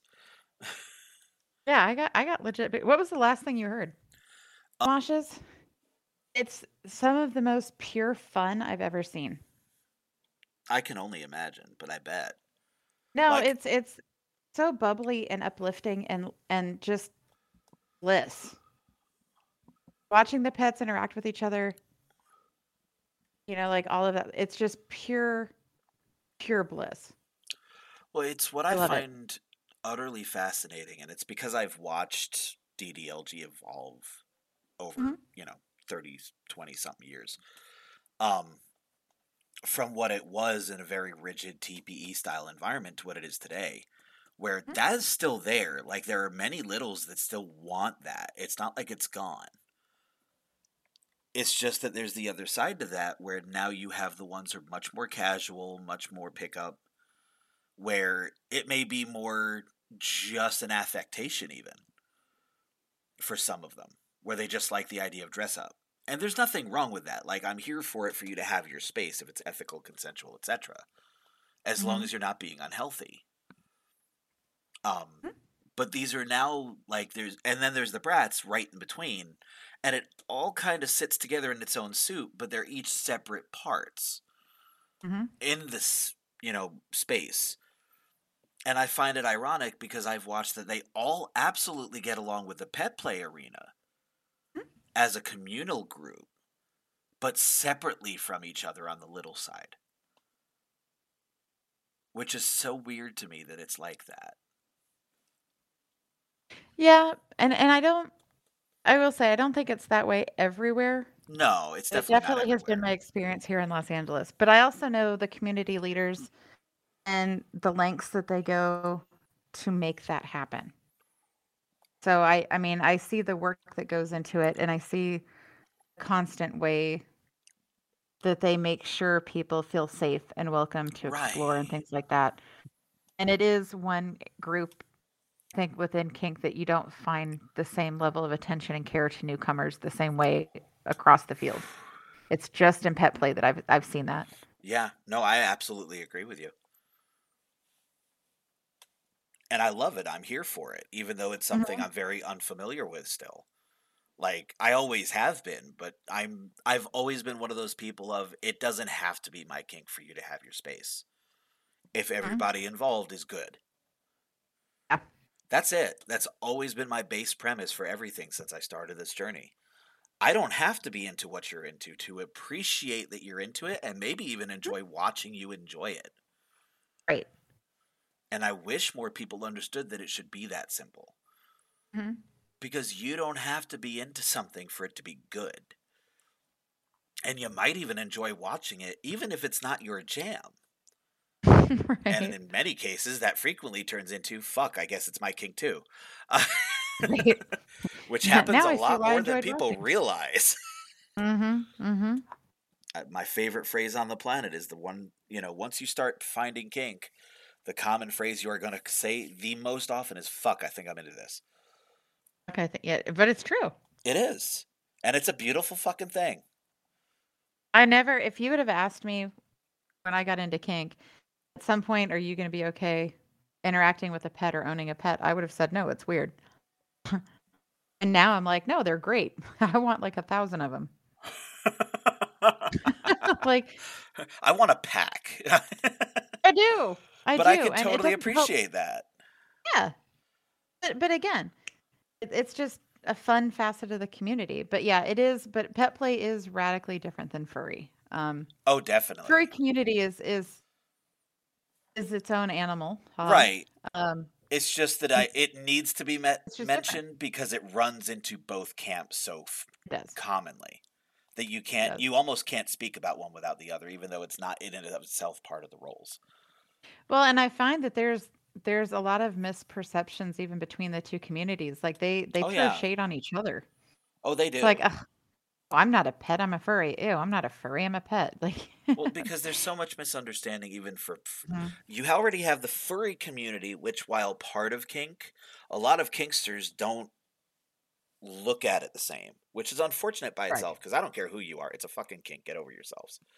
Yeah, No, it's a And clear there's fetish. nothing Absolutely. wrong with the thing. I'll be here for it, and I'll fight it tooth and nail to have a fucking space. And if you can't appreciate that, fuck you. I have a space. They can have conventions. That's different. I mean, and let's be honest, You can go to a hotel conven- and have a convention. uh, conventions are an amazing subset of universe anyway. If you're into that, like. I've been a convention person once in my life. I'm here for the people that Yeah. are. I cannot do it anymore. No shame. Mm. Not that I wouldn't on a if it was the right one, but I am no longer a regular I'm going to be here for these kind of person. I'm old and tired. That's just too many asses and elbows in too many places. and I can be honest about that and not in a way I'm okay with. I like that asses and elbows. That's cute. That's that's cute. Right? Mm-hmm. Um, Absolutely. but you know, littles, pets, furries need to be said with that, but by the same token, they kind of move us into what is essentially it's not strictly bottoms, it wasn't strictly tops. Technically it doesn't go with either one. It would be closer to switches, but switches don't really have their own category of groups that way, so this needs to be addended either way because I don't want them to think they're misrepresented or non-existent. Um, but Well, that's primal Oh yeah. because primal has its place in all of those. Mm-hmm. There are And it primal touches all of them. predators, primal prey, pack, Yeah. and in packs it's not always even tops and bottoms. Sometimes they're all technically switches, where Yeah, it's it's based on primal. who emerges on top for a while. They play in a very full primal Mhm. aspect that way, where the Mhm. alpha is a mutable entity and not always the same person or people. Yeah. Yeah. Totally. and they're all consenting on this. They're all down for this. And I've seen packs that are like 10 people strong. It's not Yeah. common, but it happens. And they it's very much it's glorious to watch, mm-hmm. especially when anything like resi- a struggle for, you know, a tendom is anything. Because they fight in a way that's glorious that way. Mhm. Because that's the whole point is they give in to that. That instinctual need to be like let's settle this like people. No, let's settle this like animals. Yeah. and I'm here for it. I I have participated in Primal. I've involved in it. I have not been directly involved in a pack in many many years or been part of it that way. Mhm. But I'll tell you, if I'm you're one of my play partners and you start some shit, we're gonna start some shit. and We'll see what happens. you know, as long as we've talked about it beforehand. You know, Sure. but absolutely, I'm here for that shit, and I I don't want anyone on the predator side or the prey side to think that they don't exist, don't have their place, or you know, it's just that they don't really have a specific separated entity because they are all part of their own. Yeah. I would almost say that they're in their own slash I, I think in they its are. own way because it's not really switches in the same sense because they encompass Mm-mm. all of them. Because you will have those on tops, bottoms, and both. Yeah. And No, I, I think they do have their own category, and and I and I think when you're talking about just pure power exchange, to me those are I don't view them as subsets of power exchange. I view them as their own identity. exactly. I mean, and and I and you know, littles, pets, primals, all of them. I view all of them the same way because to me, those are not. It's not a DS based power exchange. No, I think not in the same are- sense. They can be, Mm-mm. but it's not usually the case. Right. They. I think they are completely separate. No, I agree with that.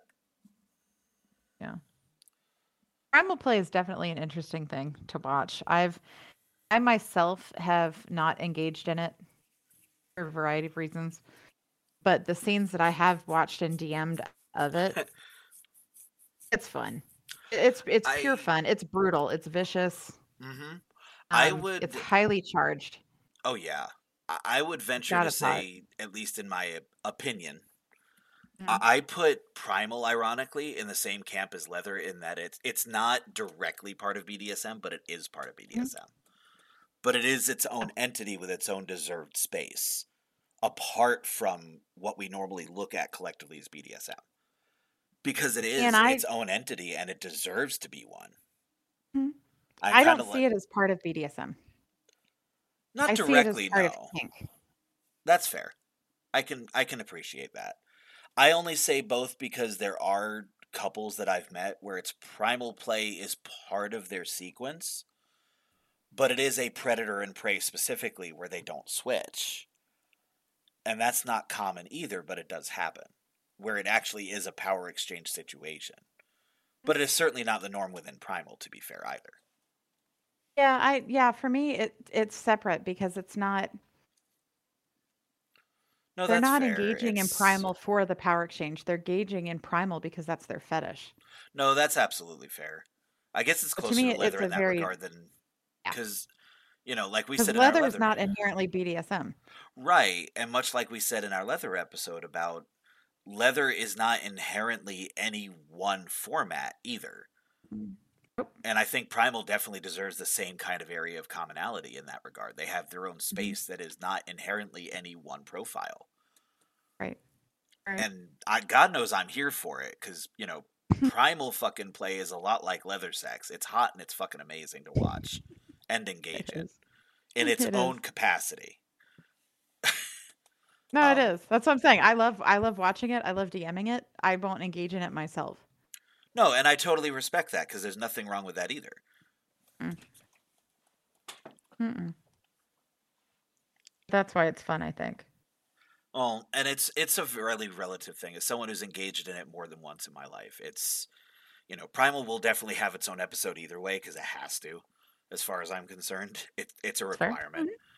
Um, That's fair. but for sum up purposes, as someone who has actively been in primal situations, uh, it's very much one of those things where you have to be able to be into that is a big part of that too yes. because i have engaged with partners where they wanted to but it was Mhm. relative to where they worked at the time or who else they would be seeing on a Mm. regular basis family wise etc which is totally respectable Yeah. because Absolutely. you have to be able to live you know first and foremost as we always point out you know real life first even within kink like you have to be able Mhm. to take care of your business without having issues Yeah.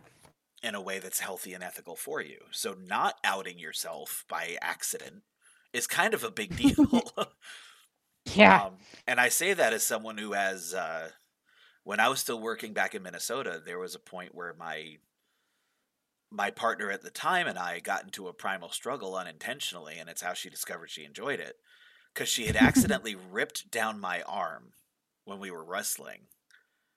And it wasn't like a real Oh. fight or anything aggressive. It was just having fun. And it wasn't intentional, but she gashed my arm really good. And it drew blood and that was the first thing I remember, Your Honor. Um, it turned very wild very quickly, very hot. But you know, I had to go to work the next day. Mm, Insecurity in summer, so my forearms were bare, yeah. and I I very much had to explain. no hiding that, you that. know, I got into an argument with my girlfriend's cat because nothing less would have remotely made people not raise a hairy eyebrow. Mm, And there was mhm. only so much I could do about that. I mean, Nope. not something I'm happy about or proud of. It's what happened. But I was in a position where at least I wasn't judged for it the same way because I could make something of it. She worked mm-hmm. in medical, specifically in surgery. Oh, geez. She couldn't have a blemish on her to go to work to, No. or it would have been her livelihood. So, for obvious reasons, it was very specific when those things came up in the future. But it made for some very interesting adjustment to our dynamic at the time. Let me tell you. Of course it did. Well, because it had to, right? Right. Oh no, absolutely, because it changes how you have to address the the rest of the world. hmm And that's it's kind of like wearing, you know, an adopting leather while maybe less so relatively speaking physically. you adjust your view to adjust the way you operate in the world as a result That's true. For a variety of reasons. And Yeah, I because think you end up adapting to it. if you're in the God help me, the normal-ish kink cone, as it were, where you're not really any particular barometer of that, where you're so outside mm-hmm. the norm you have to do that. You don't worry about it the same way. Not because you plan to go out walking in a gimp suit, like don't get me wrong. but I feel like there's less concern about how you approach other people. And it's an Sure. inherent part of it. Whereas primal, leather, I would even say the furry community, etc. All of those we've been talking about in this last little bit, all have that particular affectation as a rule, where they're very careful how they approach the rest of the kink community, even because they are all recognized in certain kinds of sub boxes. And there's nothing inherently wrong with that. Just it's the nature. No, of it's the just the way it is. beast. Yeah, exactly. Um, at that point, I'm not sure. Yeah, I believe we've covered the bases. Pretty. What? Yeah, I know, right? Scarily enough, I think we hit it on the head. That's a scary It's thought. amazing. I That know, right? oh no. right? Um, no, I can't think of anything we left out. Can you? No, no, I was actually that's that's kind of why I got quiet as I was racking my brain. Like, did we cover everything that we wanted? Yeah, it's a ge- it's a generalized episode. I'm not looking to get deeper than we already have because you know we'll we'll slowly but surely work our way through all the roles and all the ideally at some point, provided we don't like destroy ourselves in the process or something and the podcast dies. Uh, No, I, I, I honestly can't think of anything. I, I think we covered all the the bases that we wanted to and things that we've been asked about. that's fair. Um, and those those are all the major types and subsets and things like that. Okay, well then. So final thoughts from the impenetrable Imperatrix Knox. I'm not impenetrable. Penetrate based on my discretion. I mean, okay, that's valid. Uh, yeah, what other. I word goes with that? I, I give you that. I give you that. Now I'm thinking about it, like, oh, no, um, like it sounds good, but you're not wrong. I mean, it's who I let in. Um, now my final thoughts. I would say, uh, there's so many different identities out there. I, I Oh, yeah. caution everybody not to get hung up on anything or on any one word, and and research it. Just research where Absolutely. where the terms come from. Understand the communities that you're trying to identify with, and get to know people within that community to figure out is that really for me. You know. I think I think that's the healthy way to do it, and it's fun. You get to see so much cool shit when you're open minded like that. Right? hmm It's a beautiful journey if you just open your fucking eyeballs. Right? Um, Yeah, That's all I got. I will simply, you know, for anyone out there who had a title we may have somehow missed in our radar, as we said with the D types, you know, please keep in mind we speak from our perspective. It, we don't pretend to know every single thing about every single thing. You know, if we're missing something that you think needs to be represented, please get a hold of us. Let me know. I will happily make it a point to say something about it, research it, etc.